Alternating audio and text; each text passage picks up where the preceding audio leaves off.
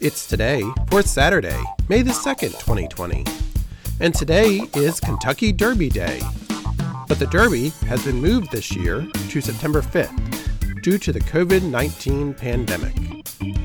It's Bladder Cancer Awareness Day, Baby Day, Bombshells Day, Beer Pong Day, International Doodle Dog Day, Join Hands Day, Learn to Ride a Bike Day, Life Insurance Day, Brothers and Sisters Day, National Auctioneers Day, National Fire Day, National Fitness Day, National Homebrew Day, National Play Your Ukulele Day, National Play Outside Day, National Scrapbooking Day, National Wildfire Community Preparedness Day, Free Comic Book Day, Robert's Rule of Order Day, Childhood Stroke Awareness Day, Spring Astronomy Day, Herb Day, International Drone Day, International Scurvy Awareness Day.